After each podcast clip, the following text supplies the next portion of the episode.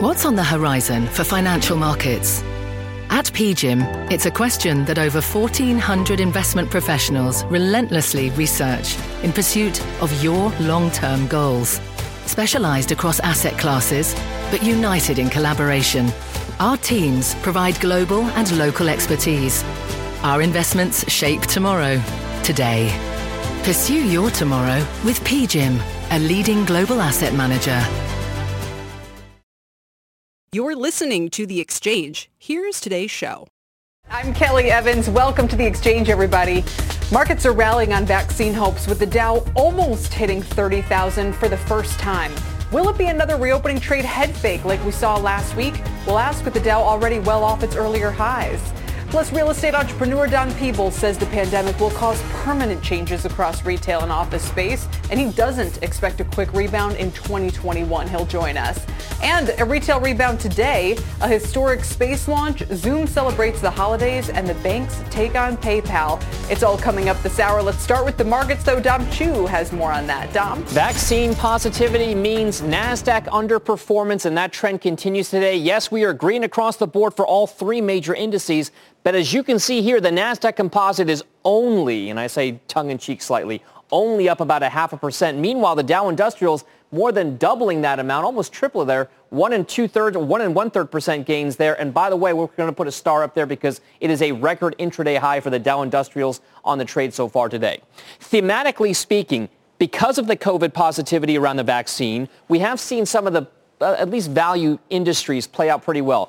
Norwegian Cruise Line, still two-thirds of its value lost so far this year to date. Live Nation, only off four point five percent right now for live concert venues. And Expedia is actually up sixteen percent. So you can see here some of the positivity in certain parts. Live Nation and Expedia. Meanwhile, the cruise lines and airlines still have a long way to go to play catch-up in a COVID recovery.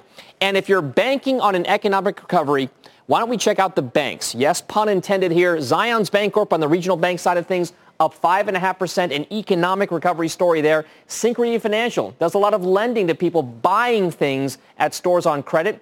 Citigroup on the majors, money center banks up three point five percent. And American Express, a play on the consumer as well, up three point five percent. A very green day for the financials. Kelly, we'll see if that sticks around for that value trade. Back over to you. Yeah, those are some big moves. Uh, Dom, appreciate it. If we can hold these gains overall, the Dow's on pace for its first record close since February.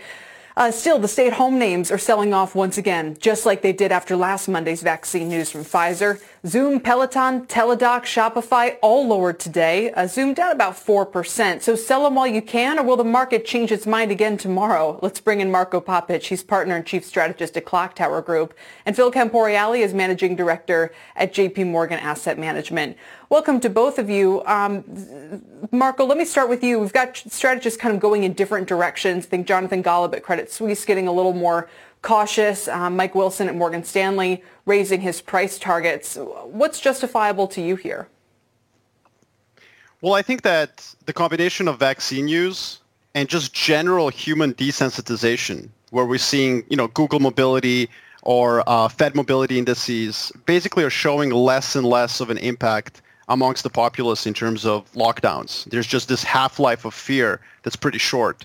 I think the combination of those two are, are pretty uh, evidently bullish for a lot of the uh, value plays, and that's being articulated in the markets today. But I do worry about two things. One, incoherence of fiscal policy going forward with gridlock in, the, in Washington, D C, and also Chinese policymaker, policymakers starting to signal uh, potential uh, turn to hawkishness in twenty twenty-one. And that's something to watch and, and worry about for the long term. I, I think the ten-year yield is telling you that it's still cautious in terms of the sort of reflation trade. Marco, let me just follow up with you. I mean, each piece that you mentioned there is interesting, but when you say that there's, you know, not as much of a reaction among the population uh, to the spread of COVID right now, I mean, we have seen it in the high-frequency data, everything from T S A numbers to OpenTable. J P Morgan's uh, Chase card spending survey has turned over again. Are you saying that you just expect those to be muted declines, but they're certainly happening?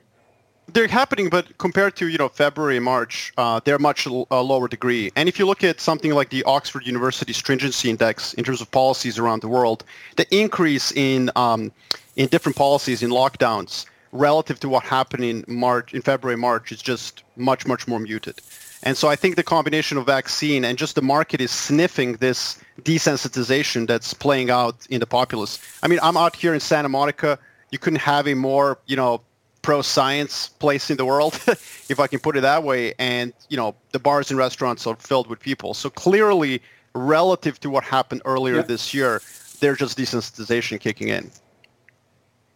All right, Phil, let me turn to you, bring you in, and, and maybe you can give us your plays. Marco just said he likes the value part of the market. Do you? Yeah, yeah Kelly, this is an ideal environment to be overweight stocks. And when we say that, we're overweight about ten percent uh, in our portfolio. So in a normal sixty forty type portfolio, we have about seventy percent equity. And Kelly, I think there's certainly a lot of optimism in the market. There's also a couple of things in the near term that are uncertain around the virus, but here's the three things that are most important in the near term. First is credit. I mentioned the overweight to stocks, but credit also makes sense. Things like high yield, things like non-corporate credit, securitized credit, that all makes sense in this environment in a, in a, in a, in a either a low growth or a really good outcome. The second thing is the consumer. The consumer is in awesome shape, Kelly. You're talking about savings rates that are double where they were in November of two thousand nineteen. So the consumer is setting up for a really exciting holiday season. If the summer was any indication, consumers are going to spend. Maybe they won't go on vacation or the cruise just yet, but they're going to spend on, on, on holidays. And then the third thing, and Marco was talking about desensitization. I think if you do see some sort of pullback in economic data in the fourth quarter, this is going to be the mother of all look-throughs to next year, where there is a light at the end of this tunnel, Kelly. And and with all this money piled yeah. up on the sideline, trillion dollars in cash and money market funds, Kelly, this is an in- ideal environment to be overweight stocks as with this new global cycle. Yeah, and let me yeah, let me point out that you guys basically agree on a lot of things. You're both, uh, let's call it bearish on the dollar, think we're the dollar's headed lower, mm-hmm. bullish on especially uh, emerging market equities. Phil, in a quick last word, what would your top yeah. uh, pick be real quickly? We got to move on. Yeah, so it's, it's emerging market equity is, is a big view of ours because if you want to be bullish, the global cycle, E M is a great way to play it. And they seem to have their arms more around COVID, which looks like more normal economic data coming out of the emerging world right now, Kelly. Big play for us. Okay, great. And Marco, come back. I want to talk to you about this China uh, aspect in particular. Uh, it always feels like that's the issue. You know, we're going to get to, we're going to get to, we're going to get to. And, and somehow uh, still the news of the day takes us away. Guys, thank you. Phil Camporiale, Marco Papich joining me with their thoughts on the market as we flirt with Dow thirty thousand today. But let's get to that news that is taking us there. It's from Moderna, the COVID vaccine, their candidate ninety-four point five percent effective. And it doesn't have to be stored at temperatures as low as Pfizer's vaccine that we learned about last week. Could be an even bigger breakthrough as a result, especially for rural hospitals or other places that lack specialized equipment. Moderna shares up about nine percent right now, but they're up about thirty percent over the past week. Meg Terrell has the latest. Meg? Hey, Kelly. Well, expectations were very high for Moderna's vaccine coming into this week because Pfizer's vaccine showed ninety percent efficacy last week, or more than ninety percent efficacy when they reported their interim results on Monday. Well, Moderna's at ninety-four point five percent coming in and meeting that extremely high bar. Uh, so they had ninety-five infections uh, in this trial of thirty thousand people, and ninety of those uh, cases uh, were in the placebo group. Uh, now, Stefan Bonsal, the C E O of Moderna, also pointing out they had eleven cases of severe disease in that trial, and none of them were in people who were vaccinated, suggesting this can really protect not just against cases of the disease, but also severe disease. Here's what he said about that. The data that excites me the most, Meg, of course, we are delighted that the vaccine has close to ninety-five percent efficacy. But as you said, what we all want is if somebody gets infected, that they don't get severe disease.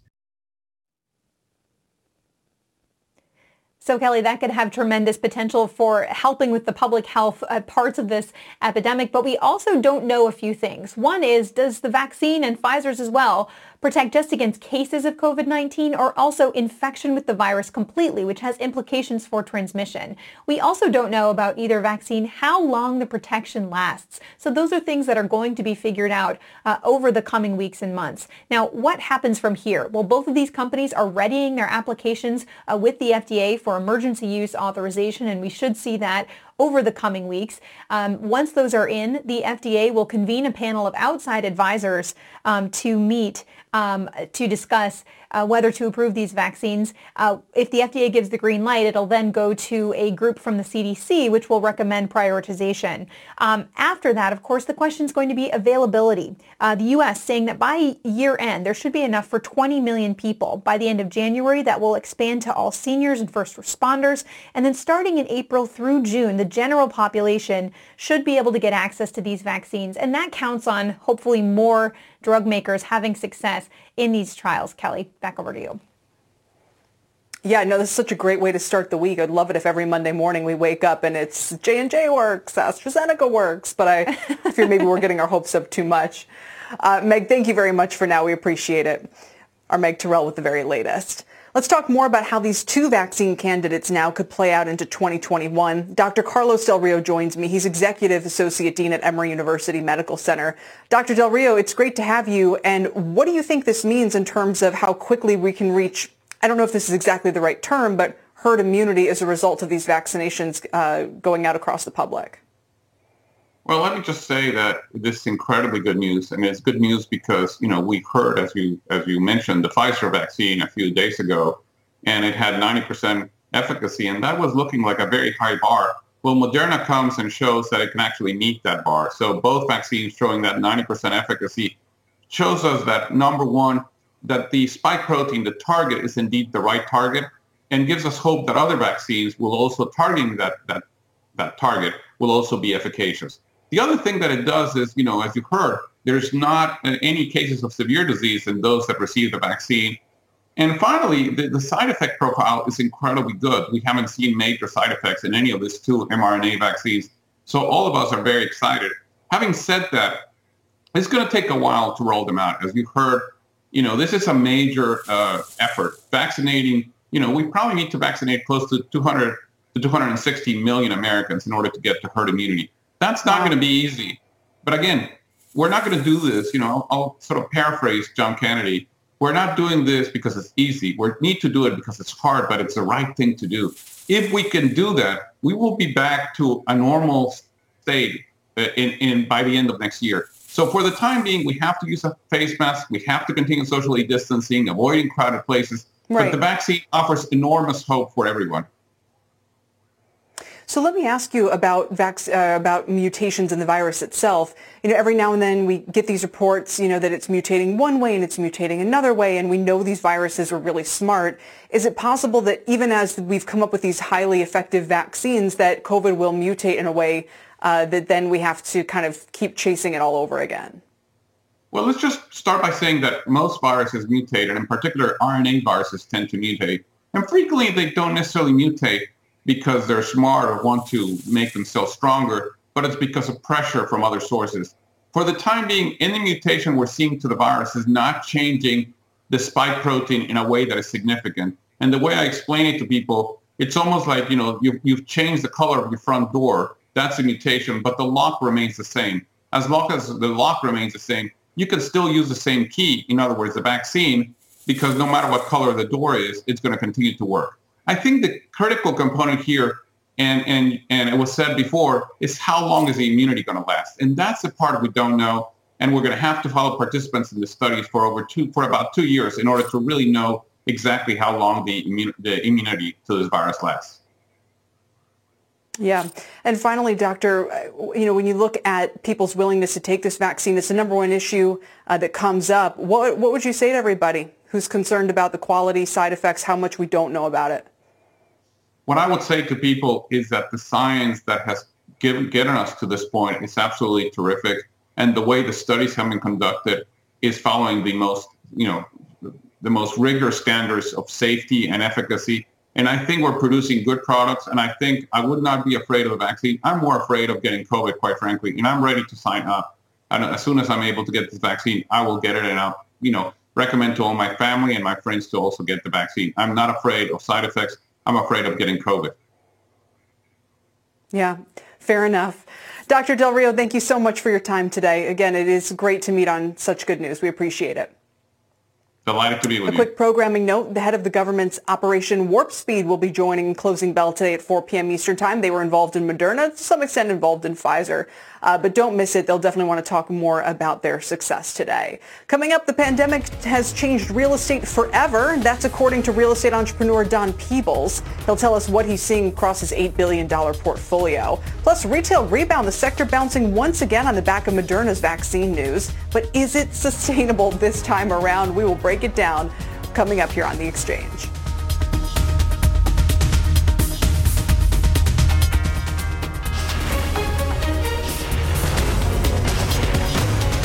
This is The Exchange on C N B C.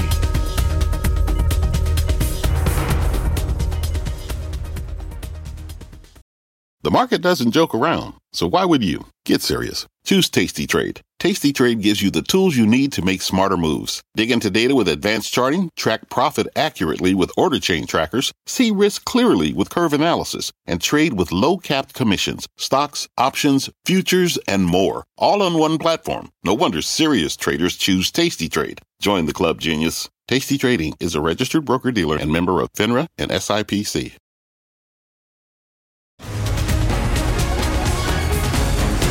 Welcome back to The Exchange. It's no secret the pandemic has taken a big toll on real estate. Manhattan sale prices and rents are plunging. Mall operators are declaring bankruptcy, and office vacancy rates have skyrocketed as remote work becomes the new norm. For a look at how real estate has been changed forever, I'm joined by Don Peebles. He's the chair of the Peebles uh, Corporation and C E O. Don, it's good to have you, and I take your word about these changes being permanent, you know, more to heart than uh, anybody else's, because it's in your interest for them not to be, right? Like, I would expect you to come out and say, no, Kelly, it's all, you know, we're going we're going back to the, the old normal. It's all going to be fine. What do you think we're facing uh, as we head into twenty twenty-one? Well, you're correct, by the way. The industry's typical response is kind of a head in the sand. Um, I think that what has happened here, the pandemic accelerated some of the disruption in the market, especially when it comes to big box retail. If you look at the shopping centers across the country, and you look at big box retail and brick and mortar retail, even in New York City, you've seen massive uh, vacancies and, and massive closures. That will that was accelerated during the pandemic, and Americans adapted even more so to online shopping. And so what we'll see coming back is a repurpose of many of those brick and mortar facilities into more entertainment activity, more housing. And the retail that will survive will be connected and a part of a retail experience that includes entertainment and other aspects. I think that we've also seen yeah. a reduction in rent significantly as well. Yeah, it's wild to think about it. I mean, again, we're seeing this play out with some of the weaker malls in this country, but they're selling at, you know, rock bottom prices. I don't know what they're going to do with this space, but like you said, it, I guess it could truly become even residential housing to some extent. Um, but what happens, I mean, are these desirable footprints? So we're talking about this at the same time we're talking about people, you know, looking for homes and not apartments, for instance. So, um, yeah, I, I just, I think it's going to be interesting to see, and we know how bleak the situation is in New York City. You probably saw the New York Post cover over the weekend, but, you know, what do they, they did a FOIA request uh, and found that three hundred thousand people, I think they said, have filed change of address forms to leave Manhattan um, just over the past nine months since the pandemic. So I guess what's bad for some uh, markets, unfortunately, has to be good for others, right? Yeah, it does. And, and New York was already losing population um, prior to COVID. That was the state and local income tax deduction elimination, the diminishing quality of life, and the high cost of living and the high cost of doing business. And so other markets like Florida, especially South Florida, or Tennessee, Texas, even Nevada, and other business-friendly, no-income tax states or low-income ta- uh, tax states were attracting uh, high-income earners and their businesses to their uh, jurisdictions. And then what followed, of course, is people who work in those companies. And I think you'll continue to see that. Uh, you're right about the shopping centers. The challenge is, is that um, multifamily housing is on the decline as well. And office, we don't know what's going to happen, but what we do know is that all workers are not going to go back to work and sit at their desk all day, and there will be a significant aspect of remote working in almost every professional type of work environment. And so office space consumption is definitely going to decline, and then the question is what to do with those buildings and the more obsolete, older uh, inventory of office space will suffer the most. And they'll, again, will be looking to how to reposition those. And maybe, I mean, I think one of the silver linings here is that the cost of housing is going to decline. Rental housing and multifamily homes will uh, decline. And that'll yeah. make places like New York City a bit more affordable. Yeah, absolutely. Final question. I wonder what you think is going to happen in the coming months. You know, we've had this great vaccine news. Does it paradoxically make people more likely to do uh, shutdowns in the meantime? I mean, I keep asking this question, but the stock market seems to have a totally different view and say we are not heading into any uh, major economic event. We can kind of weather this the way that we've been weathering it. Um, but what do you think is going to happen just in the near term as the pandemic spreads before that vaccine is widely available? Well, I think, I mean, the good news is, is that our economy has been resilient. Um, I'm surprised at how resilient it's been. And now with the vaccine in sight, I think businesses are going to begin to plan for the future more so, and that future is going to become better known. Uh, so I think that we'll recover out of that. I think there'll be segments in the marketplace that obviously prosper. Um, and then there'll be my sector, the real estate industry, that will have to reinvent itself in some of these cities around the country. And I think there's going to be A, a shift in terms of where people live and how they live. But I'm optimistic about the economy, and I think our economy has proven that even with this pandemic, remote working has actually made many businesses more efficient, more cost efficient, and more productive. And those are good things to drive economic growth um, as we see going forward. And of course, New York City is yeah. one of the greatest cities on the planet, and it's resilient too.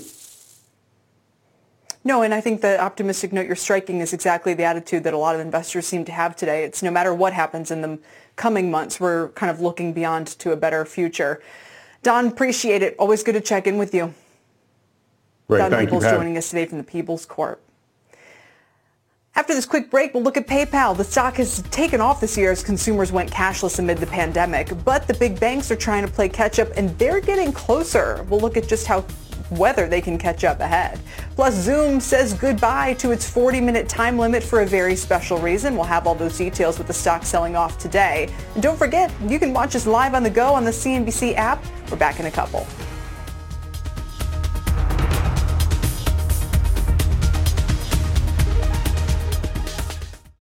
Summer, the best time of year, usually doesn't come with a great deal. Soaring temperatures come with soaring prices. But what if there's another way?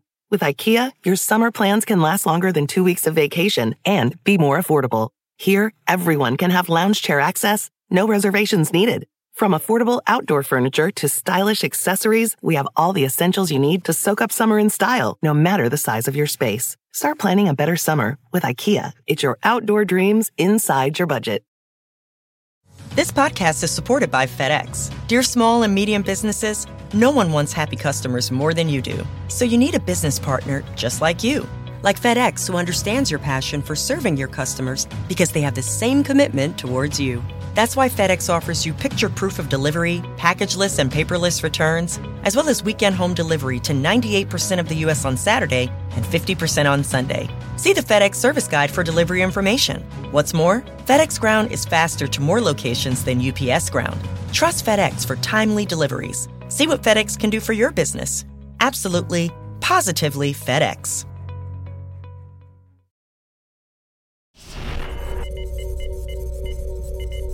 Welcome back. Stocks are in rally mode today with the Dow hitting a fresh high, uh, in, uh, session high, I should say. We were just shy of the thirty thousand marks. We'll be on watch for that. But we're struggling somewhat to hold on to the gains. So futures after the Moderna news crossed were up more than five hundred points. The session high since the markets opened, we were up about four sixty. And right now the Dow's hanging on to a, a pretty steady gain of about three hundred fifty points. It's the outperformer, up one point two percent. The Nasdaq has gone positive, though. It's up four-tenths of a percent. The S and P up three-quarters of a percent. And energy, financials, and industrials are back in the leadership position because, of course, today is all about the reopening rotation. Energy is up more than five percent right now. Healthcare, interestingly enough, is in the red. Pfizer, of course, selling off, and its partner, BioNTech. There are some attributes of the Moderna vaccine, like it doesn't need to be stored in quite as cold temperatures that could be causing that. I mentioned energy. Let's take a look at the X L E Energy E T F, which is on pace for its best day in a week since, yep, you guessed it, last Monday when we got the Pfizer news. Uh, Halliburton, National Oil Well, and Schlumberger are the biggest gainers in the space right now. Uh, energy, as I mentioned, up about five percent. Let's go to Dom Chu for our C N B C News update at this hour. Dom? All right, so Kelly, here is your C N B C News update at this hour. The Trump administration has begun the formal process of selling oil and gas drilling leases in Alaska's Arctic National Wildlife Refuge, setting the stage for a sales just before Inauguration Day. President-elect Joe Biden opposes drilling in the region, and any sales would be subject to review by the incoming administration. In remarks streamed on the web today, Robert O'Brien, President Trump's national security advisor, says the National Security Council will have what he calls a very professional transition if Joe Biden is determined to be the winner. And, quote, obviously things look that way now. As COVID cases hit record levels in Russia, a Moscow ice rink that has hosted international speed skating competitions has been converted into a temporary hospital with more than one thousand three hundred beds. It is currently treating around six hundred patients. And Nicaragua's army is helping evacuate people from islands and coastal regions as Category five Hurricane Iota approaches Central America. We'll keep an eye on that. Kelly, I will send things back over to you. Yeah, another terrifying storm, Dom. We'll see you in a moment. Thank you, sir. Coming up here, we'll check on the retailers rallying on the back of strong vaccine news, but is it sustainable? Zoom wants you to celebrate Thanksgiving safely, and casinos making a comeback. That's all ahead in Rapid Fire, and President-elect Joe Biden expected to make a speech about the economy in the next half hour or so. We'll bring it to you live. We're back in two.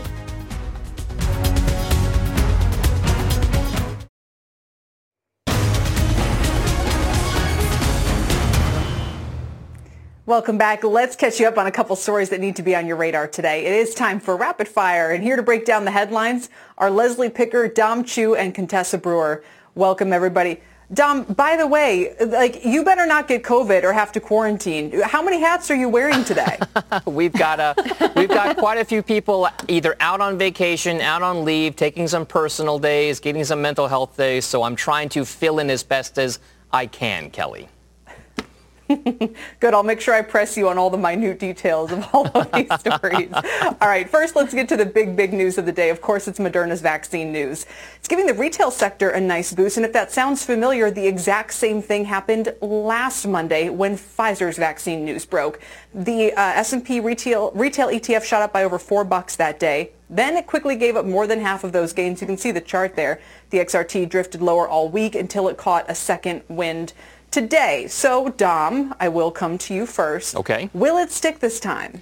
It may not stick this time around, at least for the short term, because we've run into this wall before. And as you pointed out, the reason why is because there is not a lot of clarity just yet on whether or not businesses will see an immediate effect right away from the idea that we'll get a COVID vaccine anytime in the next few weeks or months. If that were to happen, that changes the calculus. But right now, there are some questions about the distribution channels and whether or not we can actually see everybody that needs it get this vaccine in a timely manner. Until that happens, you can see a lot of these travel and leisure companies, consumer discretionary type companies are going to be under pressure. And by the way, a lot of the boost that we saw this past summer in spending was because of government stimulus checks. We don't have that yet this yeah. time around. No question about when that's going to happen, Kel. And Leslie, we have an upgrade today from Matt Boss at J P Morgan to Coach parent Tapestry.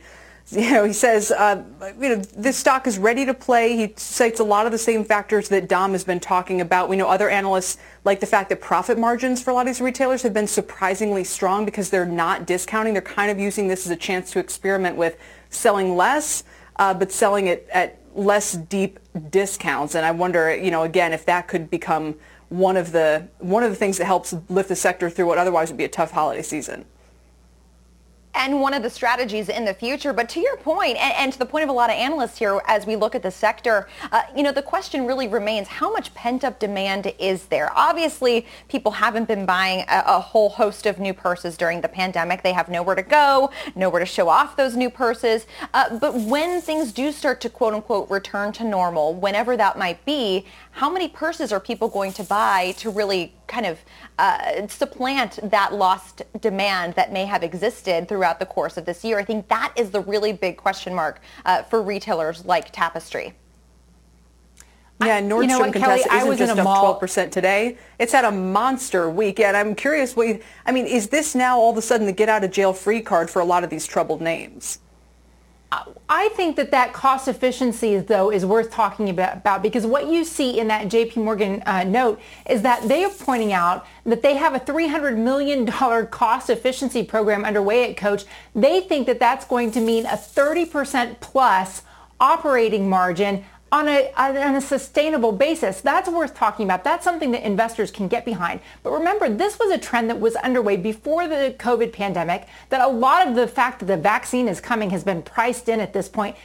Clearly, there there's just um, a, an expectation that there's pent-up demand and optimism. I was going to say, in Atlanta, I went to a mall for the first time in nine months. And you know what I saw? Skirts with bows on them all over for parties, for Christmas parties. It's like the buyers just say, well, whatever, we're going to throw it out there anyway and see what people are willing to buy. Right. We need a way to do a Zoom that you can see like a full body or so. Well, we have to be careful with that sometimes. But yeah, I mean, people are just, it's like, come on, let me, I need an excuse to dress up and do something. Um, let's move along so I can talk about my favorite story of the day, which is Uber is bailing out of autonomous driving. It's in talks to sell its autonomous driving unit to the self-driving car startup Aurora, which is run by three veterans from Uber, Google, and Tesla. Now, Uber's unit is called the Advanced Technologies Group. It's one of its costliest holdings. In the nine months through September, Uber spent nearly half a billion dollars on this and other technologies in the group. Uber's been exiting a lot of its growth at all costs initiatives this year, and the cost-cutting measures seem to be paying off. A lot's been going right for this stock, especially since the Prop twenty-two vote. We're up forty-eight percent this month. But Leslie, I guess you could call me an autonomous driving skeptic. Um, you know, this technology, I think today's move would suggest that it's not quite ready for prime time, right? If it were ready for prime time, it would be one hundred percent becoming more integrated with Uber's business, not being spun out, right? Yeah, I'm with you, Kelly. This is one of my favorite stories of the day, too. And that's exactly why you have to question what this says about their technology. I was rereading a C N B C dot com story from January that called their A T G unit the sharpest arrow in the company's arsenal to achieve profitability.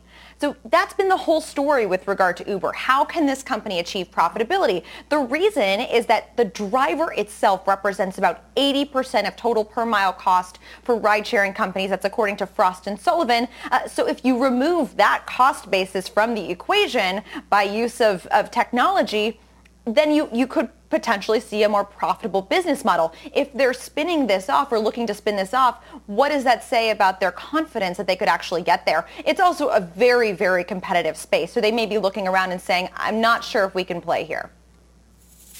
Right, right. Dom, what would you add to that? So I would say this. They are going to get this right, and they're going to get it profitably. I, the, the only question is how long it's going to take. And the cost of capital in this kind of calculation for a company like Uber right now, with many more irons in the fire that need to be kind of cast on and kind of molded out there, it doesn't leave a lot of capital that you can commit to this for the runway that you need to make this profitable. I would say that Google and Waymo could be doing this really well, but they've got the balance sheet to do it. Uber just doesn't have enough capital to commit to this at this time, which is probably the reason for the exit, just a strict capital allocation decision yeah. on their front. But, it, and I think Leslie hit the nail on the head as well. I mean, this is an area of the business that people have been very bullish on. So now they have other reasons, but we won't forget. We won't forget that that was a big one at the time.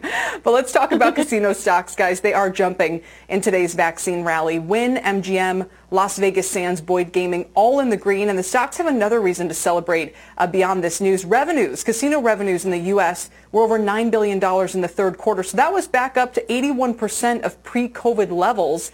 Uh, gain of nearly three hundred percent from the lows uh, the quarter before that. But then you have things like Michigan Gov- Governor Whitman closing casinos in her state, Governor Cuomo rolling back operating hours in New York, Contessa. So one step forward, two steps back, or vice versa. Yeah, we're seeing expanded restrictions across the nation at casinos as we see infection rates rise. Let's focus on the on the upside. Number one, it was a great quarter for casinos. eighty-one percent of last year's revenue in the same time period is something to talk about, considering that they've been operating under capacity restraints.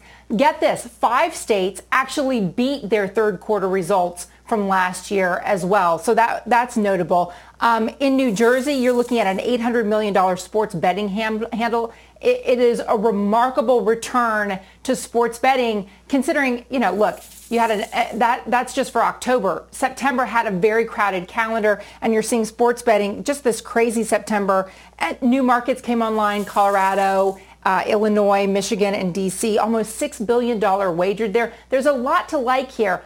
I especially want to talk about iGaming because even though it's only available in a handful of states right now, it really has the potential to drive the growth in these new industries even more than sports betting does. And as states look for expanded tax revenue, they may consider legalizing mobile wagering in a way that they were unlikely to before the pandemic, Kelly. Yeah, no, and you're right to emphasize that it's not, you know, sports betting is not that big a part of the business. It's just not. It might be big for DraftKings, but for the other casinos, online gaming is a much bigger deal. All right, well, some were watching the Masters yesterday. Others had their, sorry, others had their eyes in the sky. DraftKings. Yeah, go ahead, Contessa, real quickly. Well, I... Ah, okay. Dra- I'm just DraftKings and FanDuel are also really focused on that iGaming. We're talking over each other because there's a little bit of a delay. Sorry about that. Yes, just a teensy bit, but it wouldn't be the, as bad as if we were in space. Uh, and Michael Sheets isn't there, but he is on site for the historic launch of the SpaceX uh, mission last night. Sheets, it's always good to have you back, and we always like a chance to check in with you. What is, what do you think is most significant, um, especially for kind of an investor-minded audience here that people need to think about with the success of this launch yesterday? That's right, Kelly. Uh, last night, right behind me, SpaceX's Falcon nine rocket launched here from NASA's Kennedy Space Center, lifting three uh, U S astronauts and one Japanese astronaut into orbit. The key fact about this is that it is the first operational mission for SpaceX, meaning that NASA has certified the company's spacecraft, the Crew Dragon capsule, to begin regular flights to and from space. Additionally, this certification NASA really sees as being a new era of human space transportation. And and beyond that, NASA had invested about three billion dollars into Crew Dragon's development. So the agency does estimate that it's going to actually save over twenty billion dollars by having SpaceX compete to develop this rather than the prior method of contracting that uh, NASA usually used to go with. So indeed, this is a very significant day for the company, uh, Kelly. And and Michael, just as a kind of put a point on that, I mean, we've seen huge uh, valuations in some of these space-related plays this year. What would you say to investors who want exposure to the space but want to make sure that they're doing so in a legit way, that this isn't going to be just a flash in the pan? Well, that's a really important question because, as you say, there aren't very many publicly traded companies that get significant exposure from the space industry. There's a few names uh, out there right now, but there's a mixture of kind of your pre-revenue companies where, like uh, Virgin Galactic, where company uh, investors need to be careful about their longer development times. And then there's other companies like Maxar Technologies and Iridium Communications, which are some uh, other you know, plays in this space that get a lot of their revenue from either different sectors of the U S government as well as uh, other pieces. So it, it's still a young, young industry, and, and much of the growth right now is coming from the, the private capital funded piece of it. Yeah, and it's interesting to see those shares of Virgin Galactic down about seven percent today. Michael, thanks. Glad you were able to get down there. Uh, we appreciate it. Our Michael Sheets. And finally, if you have to change or flat out cancel your Thanksgiving this year, Zoom is trying to make things a little easier. They're going to lift the forty-minute time limit on video chats on Thanksgiving Day as different cities enforce strict COVID travel and gathering restrictions. Zoom's obviously been a huge winner all year. I think it's one of the best stocks in the market. But since Pfizer's, uh, Pfizer's announcement last week, the stock has plummeted twenty-two percent. Dom, it's down about three percent today. Are you going to do a Zoom Thanksgiving? Uh, you know what? We are going to try to go to my in-laws in a in a kind of socially distant and responsible manner. That that's our plan. But they're not that far away. They're in New Jersey. For those people who are are, are actually going to take advantage of this, I mean, this is a big deal because it extends the window. What I would also say is maybe Zoom views this as an opportunity to get people into more premium, actually fee-paying type elements in, in Zoom's ecosystem. So rather than just relying on the free forty-minute chats that are now going to be fifty or sixty minutes, you actually pay a subscription fee because you're using it so much and upgrade to some of the higher tiers. If that's the case, then Zoom maybe has some upside incrementally in this Thanksgiving rush. Leslie, I'll give you the last word. Yeah, well, my family is in Kansas. My in-laws are in Texas, so travel is out of the option for us this year. Uh, so this is actually great. We'll be able to Zoom with relatives over forty minutes over Zoom. I mean, we'll see how that goes, especially since everyone's going to just be, you know, eating, and we're, we'll try and replicate the real thing. Uh, may may stick to forty minutes anyway, but I think it is a nice sign of goodwill uh, and some, you know, helpful, uh, I guess, benefit for people who are looking to replace their holiday plans this year. That's very diplomatically put, but I think this is the wrong move because Zoom's given us no excuse to bail out at forty minutes. Who hasn't everybody used that? Oh, sorry, exactly. Guys, the window's coming. You know, we got to, it's been fun, but we got to go. Love your family, dear Kelly. All right, our window's up too. Yeah.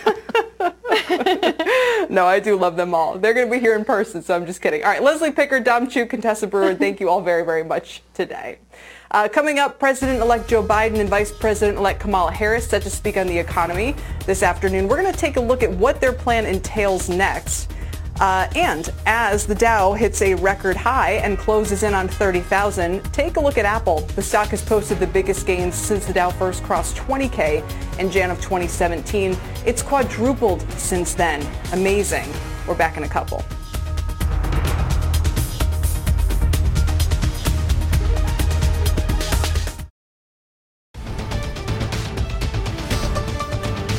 Welcome back. President-elect Joe Biden and Vice President-elect Harris are set to speak on the economy in Wilmington, Delaware this afternoon. They just held a roundtable with a number of C E Os from G M, Microsoft, Target, and Gap, among others. Let's bring in Eamon Javers and Steve Leisman for more on what we can expect to hear this afternoon. Uh, Eamon, what, what is this announcement expected to entail?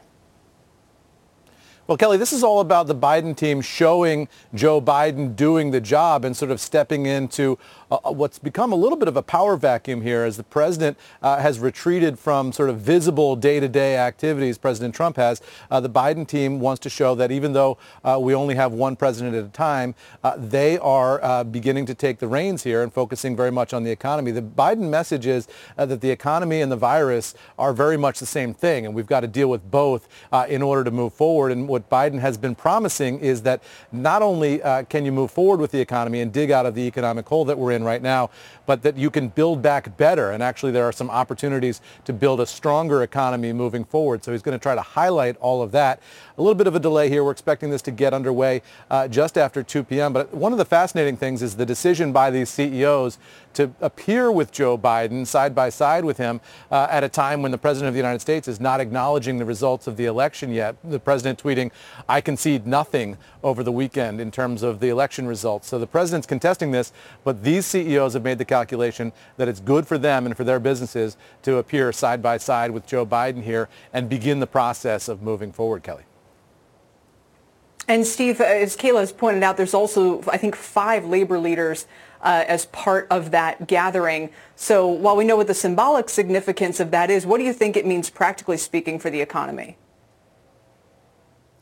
Well, it's going to be an, uh, an administration that leans more heavily towards uh, and promotes uh, unions and, and, and organized labor. I don't know how much that actually matters. There's been a trend in this country that has been sort of moving away from organized labor. Uh, and I don't know that that's necessarily contingent upon the administration in office. I think the speed of the decline, I think it has leveled off, and I think there may be some uptick out there that's possible. But, I mean, I, I'm not really paying that much attention to the rhetoric, uh, Kelly, because I think the story is there's going to be a lot of rhetoric from uh, Joe Biden, Kamala, Kamala Harris about things they want to do. But the only thing that matters, the facts on the ground, have to do with COVID and, and solving this problem. There's a transition that Eamon is going to wonderfully cover, and that's the formal transition of power. But there's another transition that matters a lot more for the economic outlook, and that's the COVID transition, which is how bad is the virus when Biden takes over? Uh, because what I'm hearing a lot of, uh, Kelly, is the idea that how bad the virus is will determine how well the vaccine works. And so that's really going to be key to the economic outlook.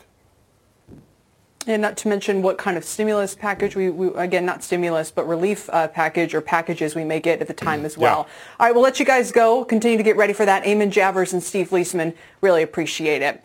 Still ahead, shares of PayPal are higher today, but down about seven percent over the past month as they lose market share in the digital payment space to an unlikely player. We'll tell you who that is. The big banks, they're taking a big bite out of the space that was supposed to disrupt them. Details on that next.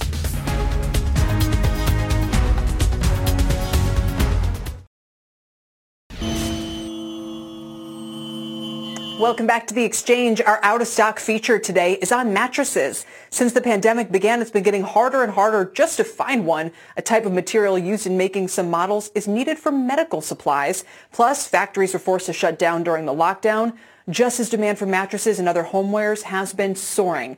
But mattress makers themselves, well, it's a mixed bag. Take a look at shares of Casper Sleep. The stock sinking today after weak earnings. The company saying it was negatively impacted by supply chain constraints. This is now a very small cap stock, just three hundred million dollars or so, two hundred forty-five million dollars really after today's decline. And this was a stock trading around six dollars and I P O'd at fourteen dollars. On the other hand, Tempur Sealy, ticker T P X, has rallied three hundred forty percent from its fifty-two week low. It's up three percent today. And Sleep Number, a relative small cap, just under two billion dollars market cap, also has more than quadrupled from its fifty-two week low, also up about two percent today. If you own at least those two names, well, you can sleep easy. Let's get to PayPal, Square. They've had a massive year so far. Square up more than one hundred eighty percent as people have gone cashless in the pandemic. But there's another player in the space, this one used by the major banks, and it has leapfrogged PayPal in the last quarter. Kate Rooney has a closer look for us. Kate? Hey, Kelly, Zelle is also getting a boost during the pandemic as people ditch cash and checks. The app processed roughly double what PayPal did last quarter with a sixty-four percent increase in transactions from a year ago. According to a recent Moffitt-Nathanson survey, about thirty percent of Zelle clients just started using it during COVID. For some background here, Zelle is owned by seven of the big banks. They own a private company called Early Warning Services, which operates Zelle. The network is used by more than seven hundred banks and credit unions who pay to join, and uh, they pay a fee there to join. Um, analysts tell me that Zelle is really about keeping customers at the banks. By offering a way to pay friends or a bill, banks are less likely to get cut out by Venmo. It's also about saving money on checks. Digital payments are cheaper for the most part for those banks. A few key distinctions here, though. Zelle doesn't have that cool factor or social network associated with Venmo. And you get money in your account immediately. That's a feature you have to pay for on some other apps. Finally, demographics. According to Wolf Research, the majority of Zelle users are about thirty-five to sixty-five, and it caters more to silver tech. Zelle's parent company telling me this morning, though, that they're seeing some strong growth among seniors. Back to you guys. Kate, thank you. I was going to say we use it all the time with my mom, but now I don't think she'd appreciate that after they explain the demo. Kate Rooney joining us uh, for the latest on Zelle. That does it for The Exchange today. Stick around for Power Lunch. DoorDash filing to go public, and Airbnb is waiting in the wings. We're going to take a look at the big I P O pipeline, and we are awaiting President-elect Biden's speech on the economy. Stay with us.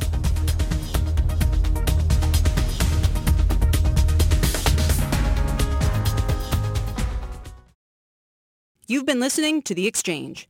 Make sure you're subscribed to get each episode every day, same time, same place. This podcast is supported by FedEx. Dear small and medium businesses, no one wants happy customers more than you do. That's why FedEx offers you picture proof of delivery, packageless and paperless returns, as well as weekend home delivery to ninety-eight percent of the U S on Saturday and fifty percent on Sunday. See the FedEx service guide for delivery information. FedEx Ground service is also faster to more locations than U P S Ground. See what FedEx can do for your business. Absolutely, positively FedEx.